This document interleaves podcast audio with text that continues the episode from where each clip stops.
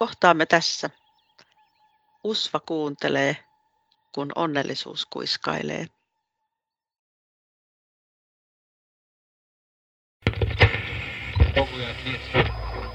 Etänä ja livenä hanke esittää. Vinkkejä virittäjä. Työhyvinvointia luovalla otteella podcast. Nyt marraskuussa vietetään siis peliviikkoa. Ja peliviikkohan on vuosittain marraskuussa vietettävä pelikasvatuksen ja pelikulttuurin teemaviikko. Peliviikkoa vietettiin ensimmäisen kerran vuonna 2011. Ja tämä peliviikkohan on osa kansainvälistä pelien kuukautta. Pelit ja pelaaminen ovat erityisen merkityksellisiä suomalaisille ja lähes kaikki pelaavat jotain pelejä. Peliviikko pyrkii tuomaan erilaisia pelaamisen muotoja tutuksi ja tarjoaa mahdollisuuden pelata yhdessä. Peliviikolla keskustellaan pelaamisen merkityksestä, mahdollisuuksista ja myös pelaamisen riskeistä. Niin nyt ollaan tosiaan tässä meidän etänä ja livenä tiimin kanssa vähän kokoonnuttu tänne linjoille keskustelemaan sitten ihan pelaamisesta ja pelillisyydestä ja yhteisöllisyydestä. Ja tässä tosiaan Laura Kilankoski äänessä tällä hetkellä, niin ketäs kaikkia muita meillä on tällä linjoilla? Täällä on Tuulevi Askaan toisena puhujana. Ja Miikka Petteri Lesonen mukana. Joo. Niin mitäs ajatuksia niin kun, ö, yleisesti herää sitten tällaisesta niin kun pelillistämisestä ja peleistä ja sitten ihan tästä, niin kun, kun puhutaan tällaista yhteisöllisyydestä, että sulla Miikka Petteri oli jotain ajatuksia tähän niin kun yleisesti peliviikkoon myös liittyen? Mun mielestä peleissä on mielenkiintoista se juttu, kun verrataan oikeaan elämään. Jos puhutaan vaikka ihmisten välisestä vuorovaikutuksesta, niin on se, että se miten peleissä ihmiset, tai sanotaan, että näin pelaajat toimii, niin siinä on tota, monen tyyppistä vuorovaikutusta. On se ihmisen, niin tai sanotaan, että ihmisen ja ihmisen välistä, eli sanotaan vaikka yhteistyöpelissä, että pelataan, on joku yhteinen tavoite, ja sitten siinä niin kuin yhdessä saavutetaan se voitto tai päästään sitten peli läpi. Tai sitten toinen juttu on tällainen, että vaikka kilpapeleissä joku rallipeli tai muu vastaava, vaikka räiskintäpeli, niin siellä, että kenen joukkue on paras, kuka selviää viimeisenä, kuka pääsee maaliviivalle. Tai sitten ihan semmoinenkin tota, monet ihmiset pelaa tällaista niin kuin massiivisia moninpelejä, etenkin näitä roolipelejä, mitkä sitten on, tota, jokaisen pelaajan on se omalainen rooli ja siellä pelissä on tietty seikkailu tai arki, mikä sitten niin kuin, sitä pelataan muiden ystävien ja tuntemattomien kanssa ihan niin kuin maailmanlaajuisesti. Ja voi löytyä erilaisia tällaisia vaikka mahdollisesti kiltoja, johon liittyä tai on muuta joukkuetoimintaa. Ja tota, sitten mitä muita peleissä on tietysti se, jos mietitään vuorovaikutusta, niin näitä, missä ei ole ihmistä vastas, eli sanotaan, että siellä on joku pelihahmo vaikka,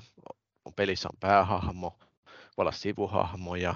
pahiksia, ja nämä on niin kuin kaikki semmoisia, että minkäkaan niin kuin tulee jonkunlainen niin sanottu linkki. Niin tämä on mun mielestä tosi mielenkiintoista se, niin kuin, että löytyy tästä kahta erityyppistä vuorovaikutusta. Ja sitten, että miten tämä oikeassa elämässä, niin kun, jos verrataan vaikka, otetaan vaikka työelämä esimerkiksi, niin samanlaisia lainalaisuuksia on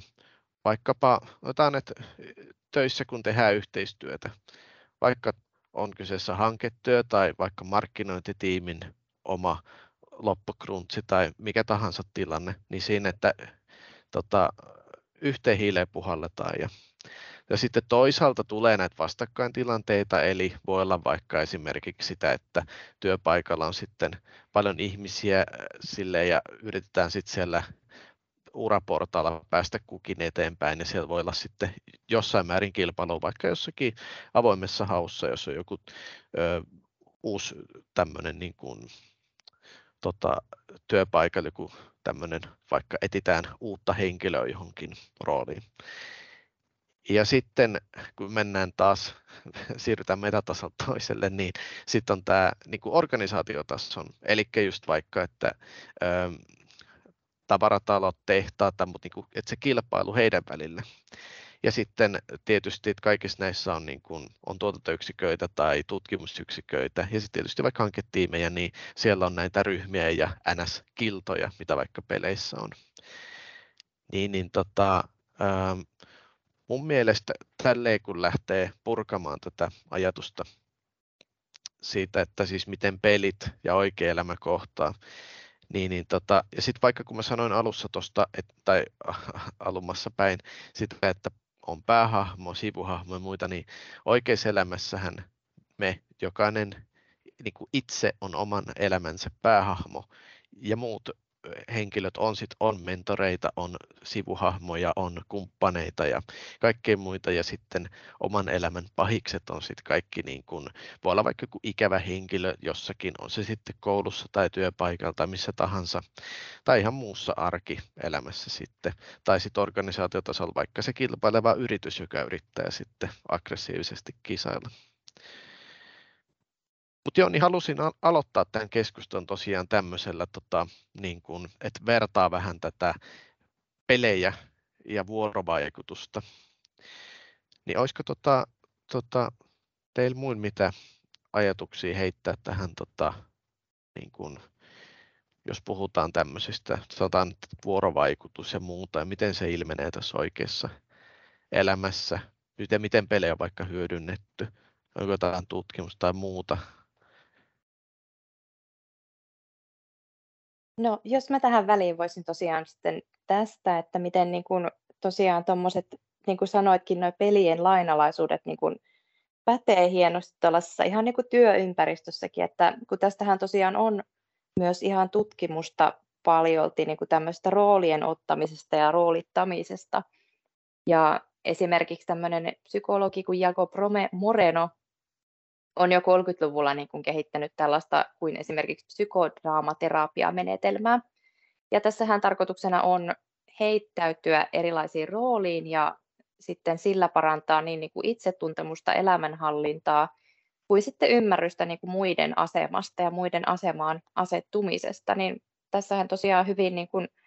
äh, ikään kuin perustellustikin niin kuin voidaan ymmärtää, että nämä niin kuin pelit ja pelin listäminenkin niin kuin voi parantaa tällaista niin kuin ihan niin, niin kuin sosiaaliselta aspektiltakin niin kuin tällaista jokapäiväistä selviytymistä ja sellaista niin kuin itsehallintakeinoja ja muita, niin että sehän on ihan,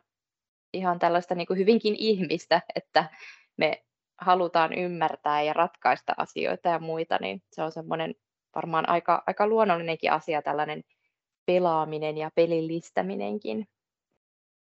Joo, ja mä, mulle tulee tästä mieleen oikeastaan kaksi asiaa. Mä aloin pohtia osallisuutta työyhteisössä ja sitten toisaalta meidän hyvinvointiin vahvasti vaikuttavaa sisäistä motivaatiota ja sen edellytyksiä. Ja jotenkin tuo ö, osallisuus, joka on myöskin tämän niin kuin hyvinvoinnin kannalta hirveän tärkeä ja merkityksellinen asia meille, niin sehän ei synny mistään tyhjästä eikä itsestään, vaan se syntyy just siitä kanssakäymisestä ja vuorovaikutuksesta toisten ihmisten kanssa ja siis yhdessä. Ja ne hyvät kohtaamiset voi olla tosi monenlaisia ja eri olosuhteissa eri asiat muodostaa sen hyvän kohtaamisen, mutta että ainahan siihen liittyy semmoinen arvostava katse, vaikka se olisi kilpailevakin tilanne. Ja tota, hyvä kohtaaminen sitten taas virittää semmoisiin myönteisiin tunnekokemuksiin ja taas niiden ansiosta ihminen pystyy vahvistamaan sitä omaa kuvaa itsestä ja myös toisista ihmisistä ja sit ympärillä olevasta maailmasta. Ja tulee niitä semmoisia tilaisuuksia asettua osaksi jotain itseä suurempaa koke- kokonaisuutta ja, ja silloin me tullaan osallisiksi jostain itselle merkityksellisestä. Sitten taas jos miettii sitä niin kuin sisäisen motivaation kannalta, puhutaan semmoista kuin itseohjautuvuusteoria, jossa on ollut tämmöiset merkkimiehet kuin Deci ja Trajan, ja tota, se on yksi näistä viitatuimmista tällä hetkellä, ja liittyy hyvinvointiin ja merkityksellisyyteen myös, niin tota, yksi sen kolmesta avainasiasta on yhteisöllisyys ja yhteys toisiin ihmisiin. Ja myös niin kuin siihen liittyvät vastuut. Ja, sitten kaksi muuta on siis niin kuin mahdollisuus käyttää kyvykkyyttä ja oppia uutta ja kehittyä. Ja sitten toinen on se autonomia ja semmoinen omaehtoisuus ja vapaus. Mutta kun me ei olla saaria, niin me tarvitaan toisiamme aina. eri yhteyksissä peilaamaan itseämme ja, ja myös niin kuin siinä, että me pystyttäisiin itsessämme niin kuin kasvamaan ja kehittymään ja myös ehkä tunnistamaan niitä heikkoja kohtia, niin mä ajattelen, että, että melkein mitä tahansa meidän ympärillä olevaa voitaisiin katsoa sillä positiivisessa mielessä jotenkin semmoisena pelinä tai pelillisyytenä. Ja, ja mitä, miten siinä voisi kehittyä ja, ja miten sitä voisi muuttaa ja, ja miten sinne ää, voisi tuoda semmoista hyvää katsetta suhteessa toisiin, ollaan me sitten missä positiossa tahansa suhteessa, suhteessa niin kuin siihen ryhmään ja, ja niihin käsillä oleviin tehtäviin. Mä tiedän, mitä ajatuksia teille tästä tulee? Se on tuohon, siis voisin, voisin tässä tota, heittää toi mielenkiintoinen ajatus just toi sitä, että just, että vaikka että just, että ei olla niin kuin saaria ja just tavallaan se, että jokainen ei ole ns, tai voin sitä aina ajatella, että jokainen on ns omassa siilossaan, mutta toisaalta sekin, että kyllä sitä aina ihmiset tarvii sitä vuorovaikutusta ja sitä tavallaan niin kuin sit yhdessä tekemistä, olisi se sitten just niin kuin oike, niin kuin oikein pelin kautta, niin se aina se jo, joku semmoinen yhteys sit on. Mä heitän vielä semmoisen jutun, että vaikka sanotaan, että tämmöinen vaikka yksinäisyyskin nuorilla voi olla semmoinen niin kuin ongelma tai kipukohta, mutta sielläkin on myös peleissä voi löytyä sit se, että vaikka yksin pelaa, niin siellä pelissä saattaa olla se joku, vaikka se ei olisi se oikein ihminen, mutta joku pelihahmokin, joka on se vähän kuin se ystävä sille, että se on aina se joku tietty yhteys siinä, ettei ole pelkästään vaan yksin. Niin mun mielestä se on niin kuin tota, etenkin peleissä se, että mikä niin kuin, toki on pelejä, mitkä liittyy suoraan, että olet yksi ja se on se tehokeino se, vaikka tarinassa, mutta lähtökohtaisesti näin, niin e-, ei, kukaan ei ole yksin. Ja kommunikaatiota voisi kyllä katsoa niin kuin kommunikaationa paitsi toisten ihmisten tai ryhmien kanssa, niin myös semmoisena kommunikaationa, missä siinä on niin vuorovaikutuksessa ilmiöiden, asioiden, vaikka jonkun tunteen kanssa. Mulle tuli nimittäin tuosta aiemmin mainitusta psykodraamasta mieleen myöskin konstellaatio, semmoinen niin systeeminen terapiamuoto, jota käytetään myöskin niin työyhteisön kehittämisvälineenä. Puhutaan organisaatiokonstellaatiosta. Ja se on siis semmoinen toiminnallinen ja kokemuksellinen menetelmä, jonka avulla voi tutkia sit ihmisyhteisöjen dynamiikkaa. Ja sitten sinne voi ottaa ikään kuin siihen tutkimiseen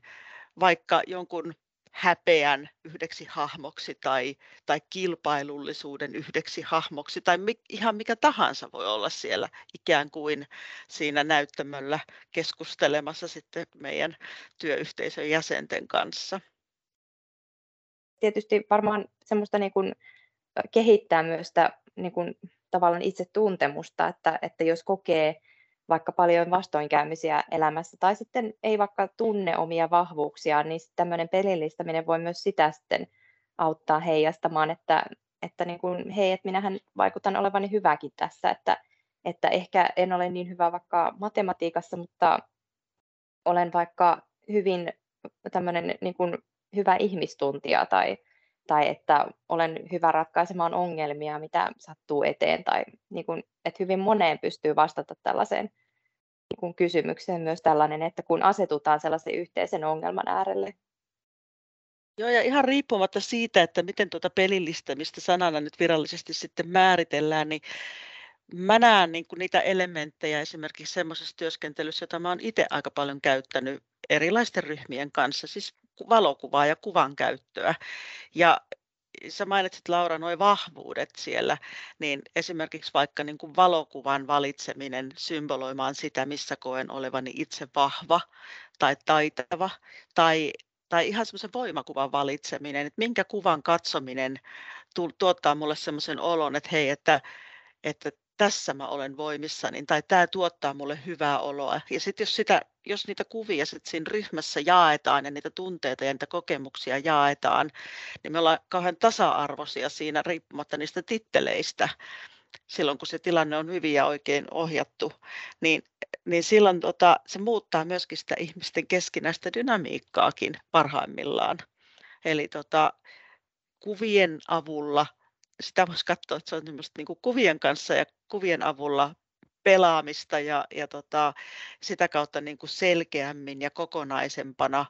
toinen toise, toisia, toistemme näkemistä ja myös itsemme näkemistä. Ja ehkä saattaa löytyä siis myös siinä samalla yllättäviä yhteyksiä ehkä vieraammalta tuntuvaan työkaveriin.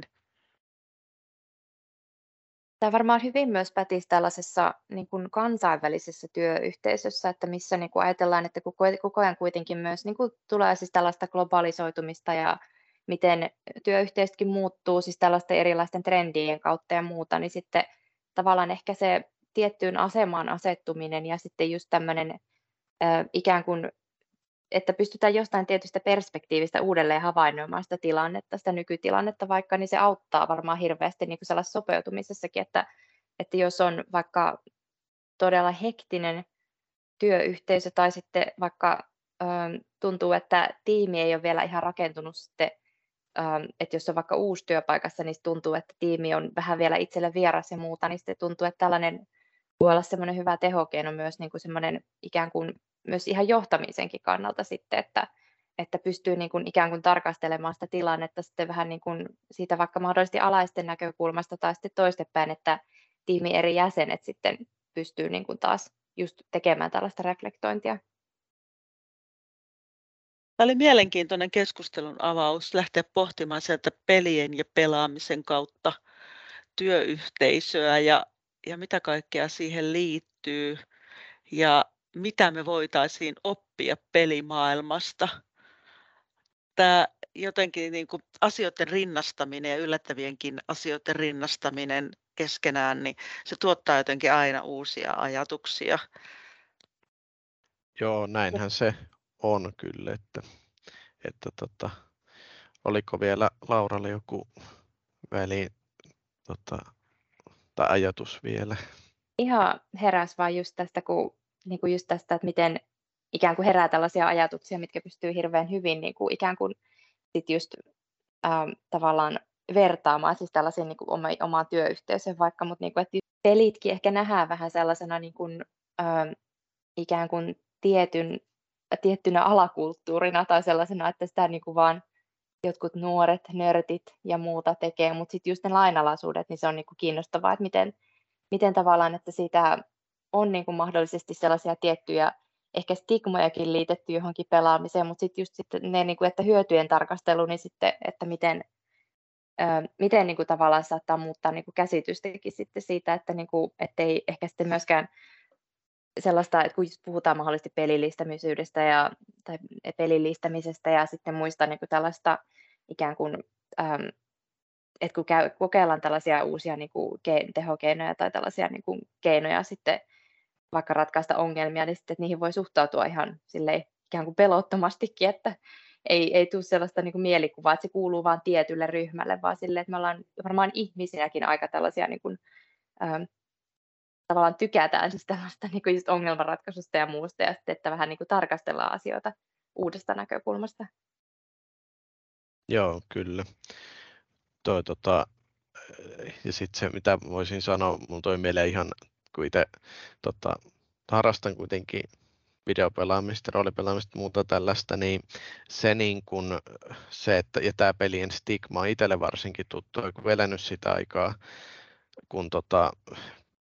tai, tai vähän vieläkin se, että peleillä on vähän semmoinen, tota, että no, ne, niissä on ne hyvät jutut, ja, mutta kyllä niitä aika niin sellainen varjopuoli on seurannut koko ajan sellainen, että uutisissa, mediassa ja muuta, mutta tavallaan se, että kyllä niin kuin mietitään vaikka itsekin vaikka yläasteikäisenä, jos pelaa vaikka tämmöisiä japanilaisia roolipelejä, missä sitten otat, astut sankarin saappaisiin, lähet sieltä kylästä ja